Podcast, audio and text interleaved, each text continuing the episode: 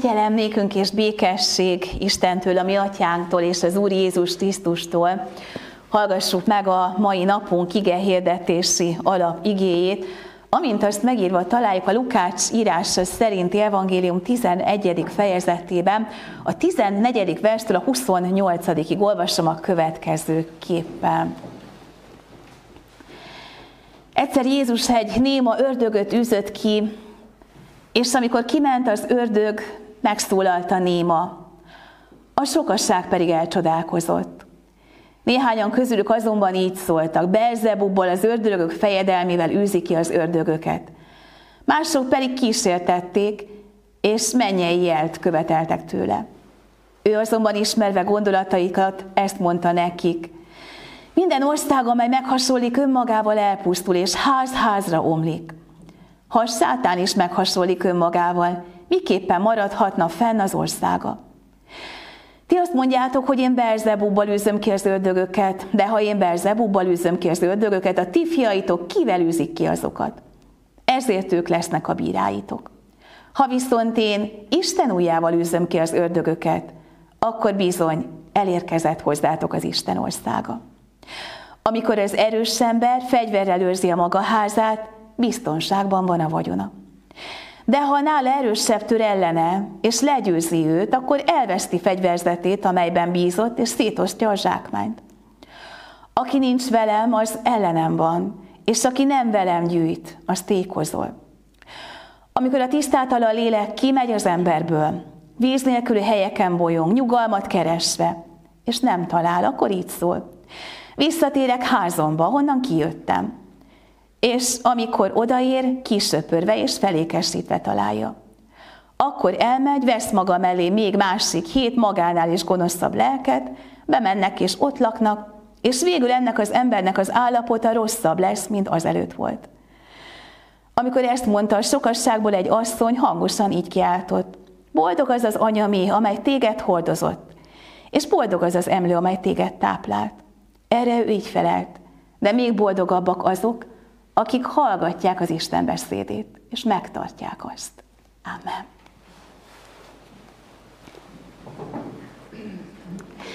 Szeretett testvéreim az Úr Jézus Krisztusban, ugye okuli, a szemek vasár napján vagyunk ma itt együtt, és tulajdonképpen az egész világot valahogy az ember úgy értelmezi, hogy, hogy az érzékszerveink keresztül, amit így megtapasztal, azt valamilyen formában próbálja gyakran elméletekké formálni. És az egyik oldalon valóban átéljük ezt, hogy amit látunk, hallunk, megtapasztalunk, annak a mentén építjük fel a gondolkodásmódunkat, de azt is megtapasztaljuk gyakran, hogy, hogy mennyire becsaphatóak az érzékszerveink. És ez, ez igaz nyilván a fizikai látásunkra, hallásunkra, érzékelésünkre, de talán a lelki síkon is, hogyha kellő időt élünk ebben a világban, akkor azt is átéljük, hogy igaz, mennyi olyan történetünk van, amikor valami eszmében, elvben, olyan nagyon-nagyon mélyen tudtunk hinni, és aztán, aztán, aztán évek múlva arra jöttünk rá, hogy talán abban mégsem volt igazság. És ezért aztán végtelen rászorulunk arra, hogy, hogy kapjunk valami olyan vezetést, valami olyan támpontot, ami, ami segít bennünket a valódi, megtisztult látásra. Ugye az elmúlt héten, ha már megtisztult látás, akkor én is voltam egy ilyen látásvizsgálaton, és megtapasztaltam azt, hogy ez az öregedésnek is vannak előnyei, mert hogy távollátó voltam, és amikor ugye megvizsgálta a szememet az optometrikus, akkor azt mondta, hogy hát mivel, hogy ugye távollátó voltál, és, és az idősödés az arról szól, hogy az ember fókusza közeledik a nullához, hát a, te most pont arra a szintre jutottál, hogy távolra is jól látsz. Jó, jó lenne az időt megállítani most, és itt, itt megállni az éles látásnak ezen a szintjén. De minden esetre, ahogyan ott ültünk az optometrikus, hogy mesélt nekem arról, hogy a fókuszok hogyan helyeződnek ki és be, és hogyan, hát nem is nagyon mondanék erről túl sokat, mert nem vagyok ebben szakértő, de minden esetre arra gondoltam, hogy mennyire így van ez a lelkilátásunkkal is. Hogy, hogy hát a fókuszok azok ide-oda kerülnek, és nagyon-nagyon meghatározzák azt, hogy mi hogyan látunk valamit. És amikor itt most ebben a történetben, ugye sokszor Jézus pont abban segít nekünk, és ez a történet is erről szól, amikor egy, egy nagyon komoly fókuszváltásnak van lehetősége.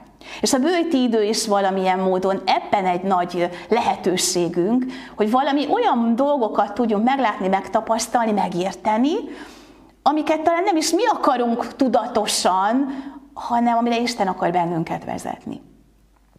És hogyha vizsgáljuk ezt a történetet, akkor azt is talán érzékeltük benne, hogy, hogy nagyon sok kép, nagyon sok fókusz, mint hogyha úgy nehéz lenne megtalálni ennek a történetnek valami egy irányát. És ami segít bennünket, az, az tulajdonképpen nyilván az, ami máskor is szokott, hogy megnézzük, hogy hol helyezkedik el ez a történet. És hogyha fellapozunk Lukács evangéliumát ennél az igénél, akkor azt látjuk, hogy, hogy van ennek egy ilyen nagyon szép, nyomon követhető íve, ahogyan ő leírja ezeket a történeteket, és valahol a, az érzékeink mentén össze lehet fűzni ezeket a történeteket.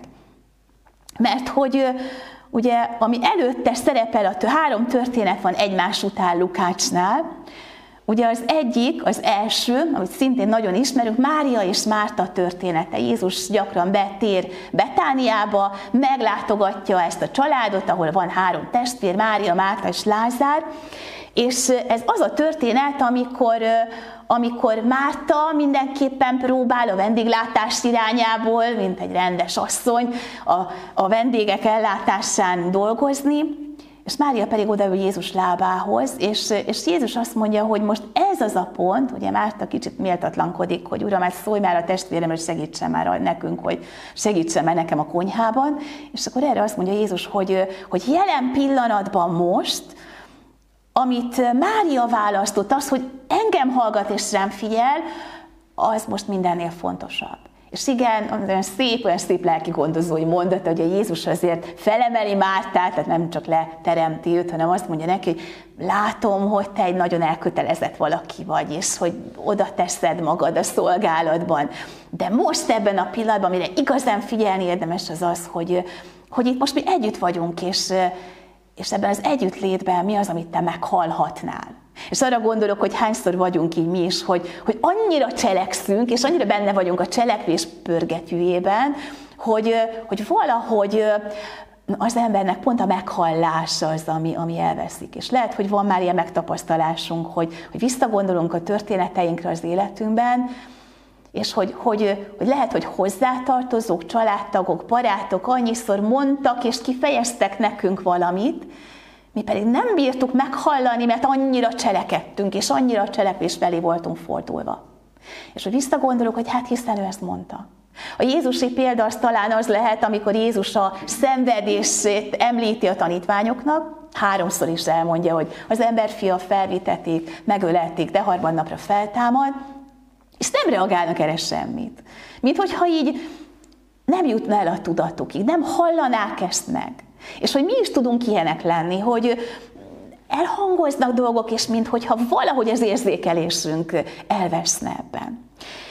És ugye a második történet, hogy azt mondjuk, hogy meghallani az Istent, ugye ez már egy nagy dolog, hogy meg tudunk állni és meghallani, bőjt ebben is egy lehetőség, hogy egy kicsit lelassítsa az ember az életét. Minden erről szól igazából itt ebben az időszakban.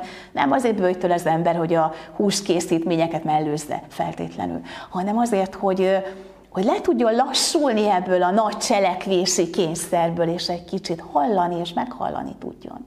És aztán a másik történetünk, amivel folytatódik ez a rész, Jézus imádkozni tanít. Ugye meghallok valamit, és a kommunikáció mégiscsak arról szól, hogy az ember válaszol. Megszólítja azt, aki őt megszólította. És ugye itt van az a rész, amikor Jézus megtanít bennünket arra az imádságra, az Úrtól tanult imádságra, amit mindig elmondunk mi is, és, és valahol ez van benne, hogy amikor meghallok valamit, és arra reagálok. És aztán jön a harmadik történet, ami nagyon ilyen misztikusnak tűnik Belzebubbal, meg a mindenféle megszállottságnak a képével. De hogyha most az érzékszervek szintjén közelítjük meg ezt a történetet, akkor mi itt a probléma? Az, hogy, hogy ez az ember nem tud beszélni. És lehet, hogy már álmodtatok olyat, mert ez egy ilyen tipikus, univerzális álom, hogy nem jött ki hang a torkotokon. Hogy talán kiáltani akartatok, beszélni, és nem, nem, nem jött egyetlen hang sem. És az embernek ez ilyen borzasztó rémálma. Hadd mondjam, hogy a lelkészeknek meg aztán pláne, hogy itt állok, és nem tudok megszólni, borzasztó.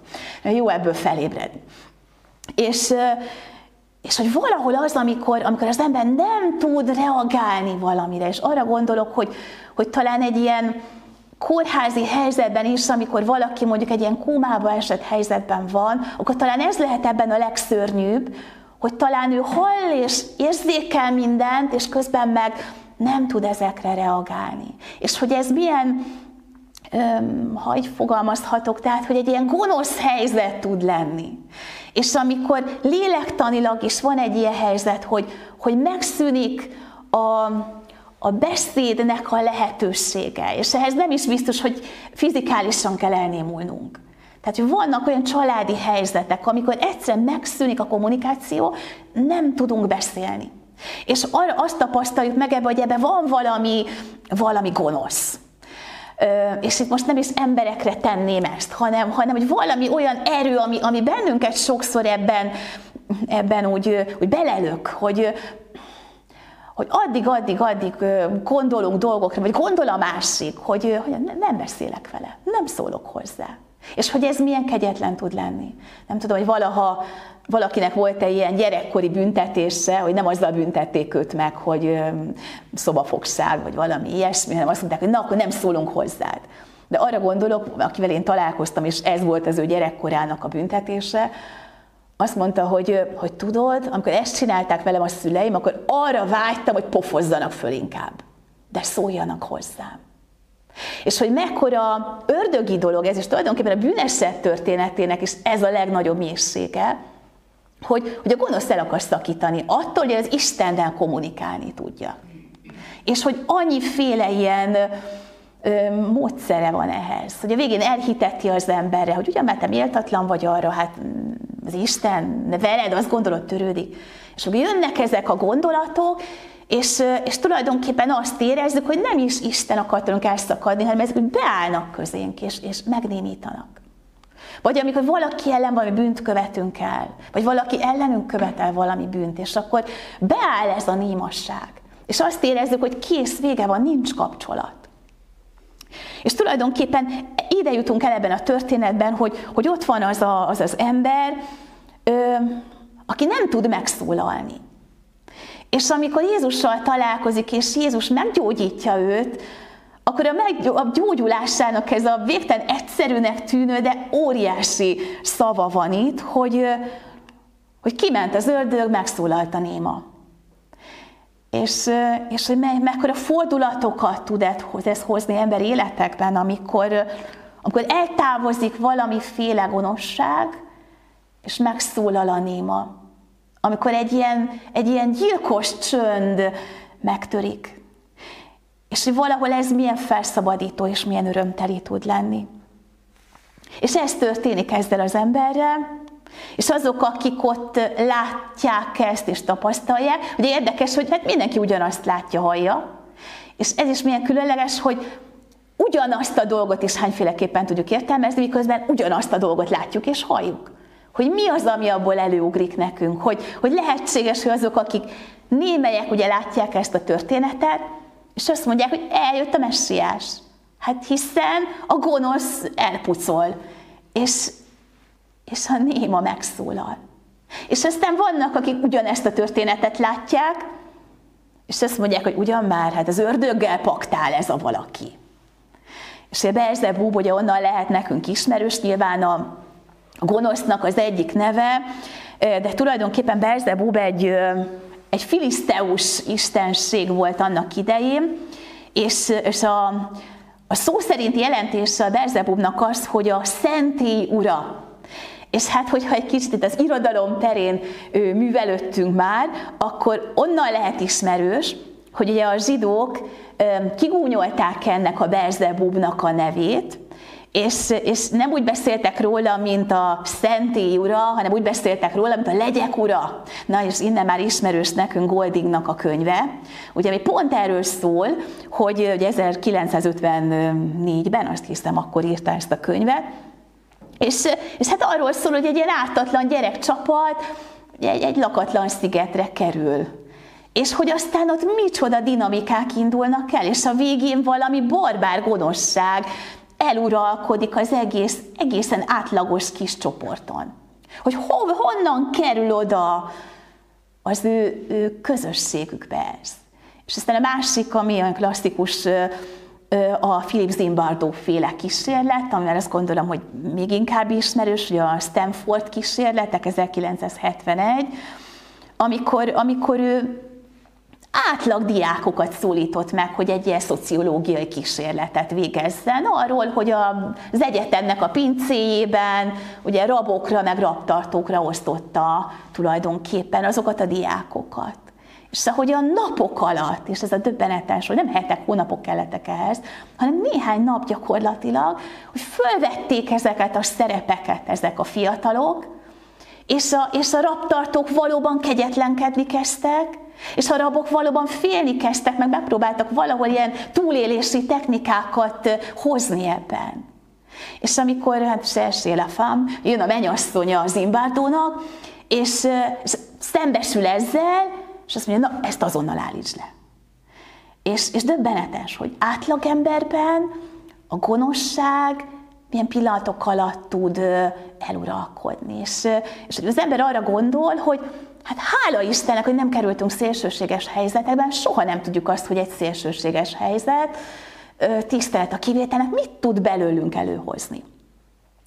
És, és hát ugye Jézus kiűzi az ördögöt, ezt a bizonyos legyek urát, és némelyek azt mondják, hogy telepaktáltál az ördöggel. És mivel, hogy ott ez egy ilyen tipikus dolog az ördögűzés története, így aztán visszaüt Jézus idézőjelesen, érvekkel nyilván, és azt mondja, hogy hát hiszen a ti gyerekeitek, a ti utódaitoknak is szoktak ilyet tenni, ilyen szertartásokat végezni, amikor a gonosz ellen fellépnek, akkor ők is a gonosz ellen úgy lépnek fel, hogy lepaktálnak az ördöggel, és akkor ők, hogy elhalkulnak erre, mikor ezt, a, ezt az érvelést meghallják.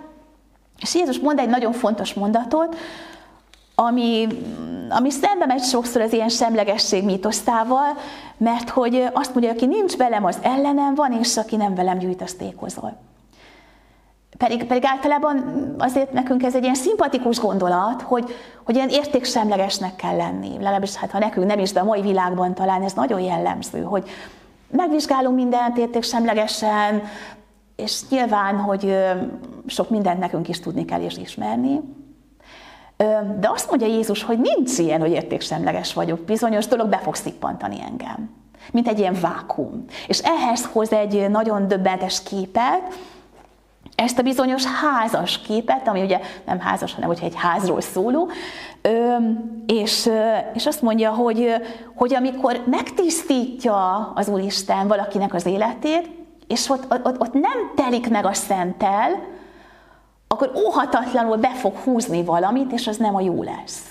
És eleinte én fiatalként, nyilván az embernek vannak ilyen pozitív elképzelései az emberről, meg a világról, meg mindenről is, nagyon hittem ebbe, hogy de hát, ha mi a pozitív képviseletében vagyunk, akkor az aztán átbillen majd egyszer, és hát nekünk igazából csak a kritikus tömeget kell elérni, és akkor a jóság majd így győz, és nyilván, hogy vannak pillanatok, amikor ezt nagyon meg tudjuk élni, de hát ez nagyon nem rajtunk múlik feltétlenül sokszor.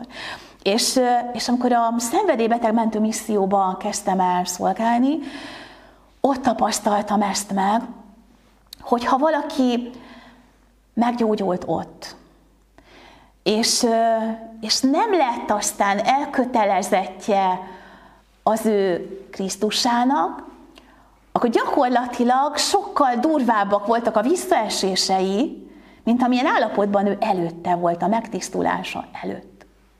És ugye egy nagyszerű orvossal dolgoztunk mi együtt, aki, aki hozott nekünk egy könyvet, és a könyvnek ugye az volt a cím, hogy pohárcsere hogy szintén egy olyan misszióban dolgozó régi orvos írt, akinek most elnézést, a neve nem jut eszembe, és erről beszélt, hogy, hogy ha valami rossz kikerül az ember életéből, és nem kerül a helyére az elkötelezettsége, meg az Isten szent lelkének a munkája, hogy akkor ott, ott sokkal súlyosabbak lesznek a következmények. És talán ugye ezt is ismerjük a mai korunkból is, éppen a múlt héten hívott fel valaki, és, és arról beszélt, hogy tudod, arra döbbentem rá, hogy én az egyik függőségemet egy másikra cseréltem. Hogy tulajdonképpen nekem volt egyfajta függőségem, és most meg társfüggő vagyok. De hogy ez ugyanúgy függőség, és ugyanúgy lefelé húz engem. És valami ilyen dolog ez. És ezért mondja azt Jézus, hogy igen, hogy ő megtisztítja az embernek az életét, meg a látásmódját, meg a hallását, meg sok mindent, amivel a világot értelmezzük, akkor, akkor hogyha az Isten szent lelke nem tölt be ott, akkor veszélyes helyzetbe kerülök. Viszont ha betölt, ugye ez a bizonyos pohárcsere, ugye ezért mondja ez a bizonyos orvos, akinek a könyvét idéztem az imént, hát ez pont erről szól, hogy akkor, akkor ott megtelik az életünk, lelkünk valami olyan dologgal, ami megtartó erővé válik. És Jézus erről beszél nekünk. Mert hogy egyedül egyszerűen nem tudunk szembeszegülni gonosz erőkkel. Hiába gondoljuk azt, hogy azért mi elköteleződünk a jó mellett, meg ilyesmi, de olyan sok embernek a története szól erről, hogy elnézést, nem szeretek az ördögről beszélni, mert nekem itt nem az a tisztem, de azt gondolom, hogy a gonoszt nem lehet lekicsinleni, és azt mondani, hogy hát az egy valami kis, olyan kis kedves, olyan valami, hanem komolyan kell venni. Mint hogy a világban látjuk azt, hogy a világban lévő gonoszság elképesztő pusztítást tud okozni. Ö, és azt gondolom, hogy a szemben pedig a mi erőnk az, az ennek a megállítására kevés. Viszont, viszont Jézus ereje az már nem az. És hogy amikor mi hozzákötjük az életünket, akkor, akkor pont erről szól, ez is olyan sok kép van erről, hogy, hogy a Jézus győzelme, akkor az bennünk, meg rajtunk keresztül, de hogy mégiscsak ő ennek az eredője, meg az ő ereje van ebben benne. És amiért ezt a történetet mégiscsak lehet pozitívan látni, és érzékelni, és tapasztalni, és akár egészen milyen a saját lelkünkben, az pontosan ez. Hogy, hogy Jézus a bennünk, ellenünk, körülöttünk munkáló gonosznak a munkáit rombolja le. És, és ő az, aki bennünk akar lakni az ő lelke által. És nyilván, hogy amikor már az ő lelke árad ki, akkor már tudunk jó dolgokat csinálni és felmutatni. De hogy ehhez mindig ő van szükség. És valahol ezt mutatja meg ez a történet is nekünk. És a vége az egy nagyon kedves, és ezzel zárnám, hogy amikor valaki ezt ott megérti, nagyon kitisztultan, és akkor felsóhajt ez az asszony, ugye kicsit olyan, mintha azt mondaná, hogy hát ezért te édesanyád büszke lehet. Lehet, hogy nektek is mondtak már ilyet a gyerekeitekről, meg az unokáitokról, hogy azért büszkék lehettek, hogy ez egy ilyen helyén van ez a gyerek nagyon. És, és ez az édesanyja is, aki, aki úgy, úgy, úgy ott van, valószínűleg ő is édesanyja, aki itt fel sóhajt, és azt mondja, hát de boldog lehet a te édesanyád, aki, aki tapasztalja ezt, hogy, hogy te milyen bölcs vagy, mekkora erő van benned, mikre vagy képes. És akkor Jézus erre mondja válaszként azt, hogy, hogy de még boldogabbak azok, akik hallják az Isten beszédét és megtartják. És hogy megint vissza az elejére, hogy hallani, meghallani Jézust, megszólítani és válaszolni az ő szavára, őszinte szívvel, mert azt gondolom, hogy a kommunikációnak az áldott része az ez tud lenni. Ha csak így elcseverészünk, annak is van előnye, mert tudjuk szórakoztatni egymást, de hogy igaziból az igazi épülésünk az mindig ezekből a mély beszélgetésekből van. Ö, és hogy a harmadik pedig az, hogy igen, hogy akkor az ember meg tud úgy szólalni, meg tudja úgy törni a csendet. Ugye ismeritek ezt a mondatot, hogy akkor törd meg a csendet, hogyha, hogyha amit mondani akarsz, az értékesebb annál a csendnél. És hogy amikor, amikor ebben a kommunikációban van benne az ember, akkor valóban úgy tudja megtörni a csendet, hogy ez egy érték lesz, és érdemes lesz arra, hogy megtörjön ez a csend. Imádkozzunk. Úr Jézus Krisztus, mi köszönjük neked, hogy, hogy te megnyitod a mi szívünket, és, és amikor megnyitod a szívünket, akkor tudunk őszintén szólni. És ezekben az őszinte mondatokban ott lehet a bűnbánat, de ott lehet a hálás szava is. Ott lehet az őszinte kérés, és ott lehet az őszinte megvallása, ami nagyon személyes küzdelmeinknek, azzal a rosszal, ami sokszor körülvesz, ami megkísért, ami olykor eluralkodik akár rajtunk és bennünk is. És ami ellen annyiszor érezzük azt a végtelen tehetetlenséget, kiszolgáltatottságot és félelmet. Köszönjük neked, hogy te nagyobb vagy. Nagyobb vagy a mi bűneinknél, nagyobb vagy a némasságnál, nagyobb vagy a gonosz hatalmánál is. És hadd kérjünk arra téged most, hogy, hogy hadd tudjuk egészen konkrétan újra és újra megtapasztalni ezt, és kérjünk, hogy te tölts be minket. Mert hiszük, hogy, hogy ebben a bőjti időben is oda lehet menni hozzád, és lehet meghallani azt, amit nekünk üzenni akarsz. Hogy ebben a bőjti időben lehet imádság, ahol őszintén elmondjuk neked azt, ami bennünk van, és ebben a bőjti időben lehetnek olyan igaz, a te szent lelked által szóló szavaink, amik aztán tudnak úgy megtörni halálosnak tűnő csendeket, hogy aztán ott gyógyulás tudjon következni. Amen.